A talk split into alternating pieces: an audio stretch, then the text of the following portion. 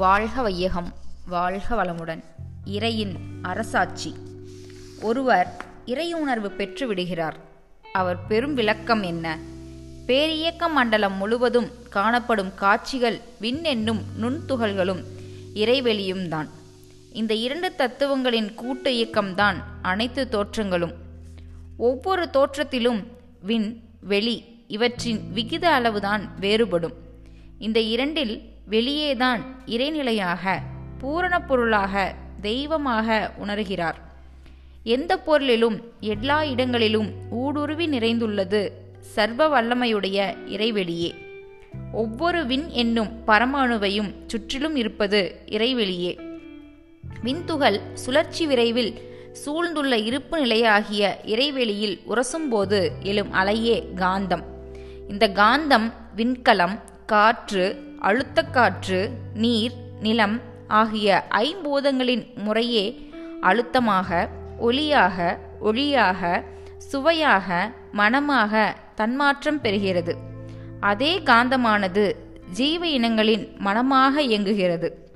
இறைநிலையிலிருந்து விண்துகள்களின் உரசலால் எழுந்த காந்த அலை அதே விண்துகள் கூட்டு இயக்கங்களாக பஞ்சபூதங்களில் பஞ்ச தன்மாத்திரைகளாகவும் உயிரினங்களில் மனமாகவும் இயல்பூக்கம் பெற்று இயங்குகிறது.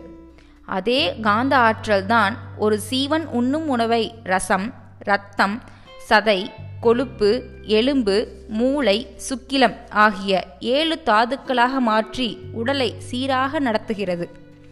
இவ்வாறு இறைநிலையானது தனது காந்தமென்ற ஆற்றலால் உடலை சீராக நடத்தும்போது எனது புலன் உணர் ஆர்வங்களெல்லாம் செயல்களாகிய உணவு உழைப்பு ஓய்வு உடலுறவு எண்ணம் ஆகிய ஐந்து செயல்கள் இரையாற்றலின் செயல்களை சீர்குலைக்கவோ தடை செய்யவோ முரண்படுத்தவோ கூடாது.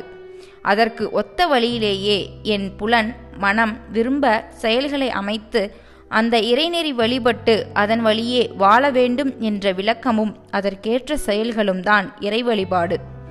எனது உடல் உள்ளம் இவற்றில் இரையாற்றல் அதன் அருட்செயலை ஆற்றுவது போல் எல்லா மனிதரிடத்திலும் செயல்புரிகின்றது சீவனின் உடலில் மாந்திரமன்று எல்லா சடப்போல்களிலும் அவ்வியற்கை ஆற்றலின் அறிவாட்சி தரத்தை மதித்து நான் செயல்புரிய வேண்டும் என்ற இறையுணர்வில் தெளிந்த அறிவின் விளிம்பில் வாழும் வாழ்க்கையே உண்மையான வழிபாட்டாகும்.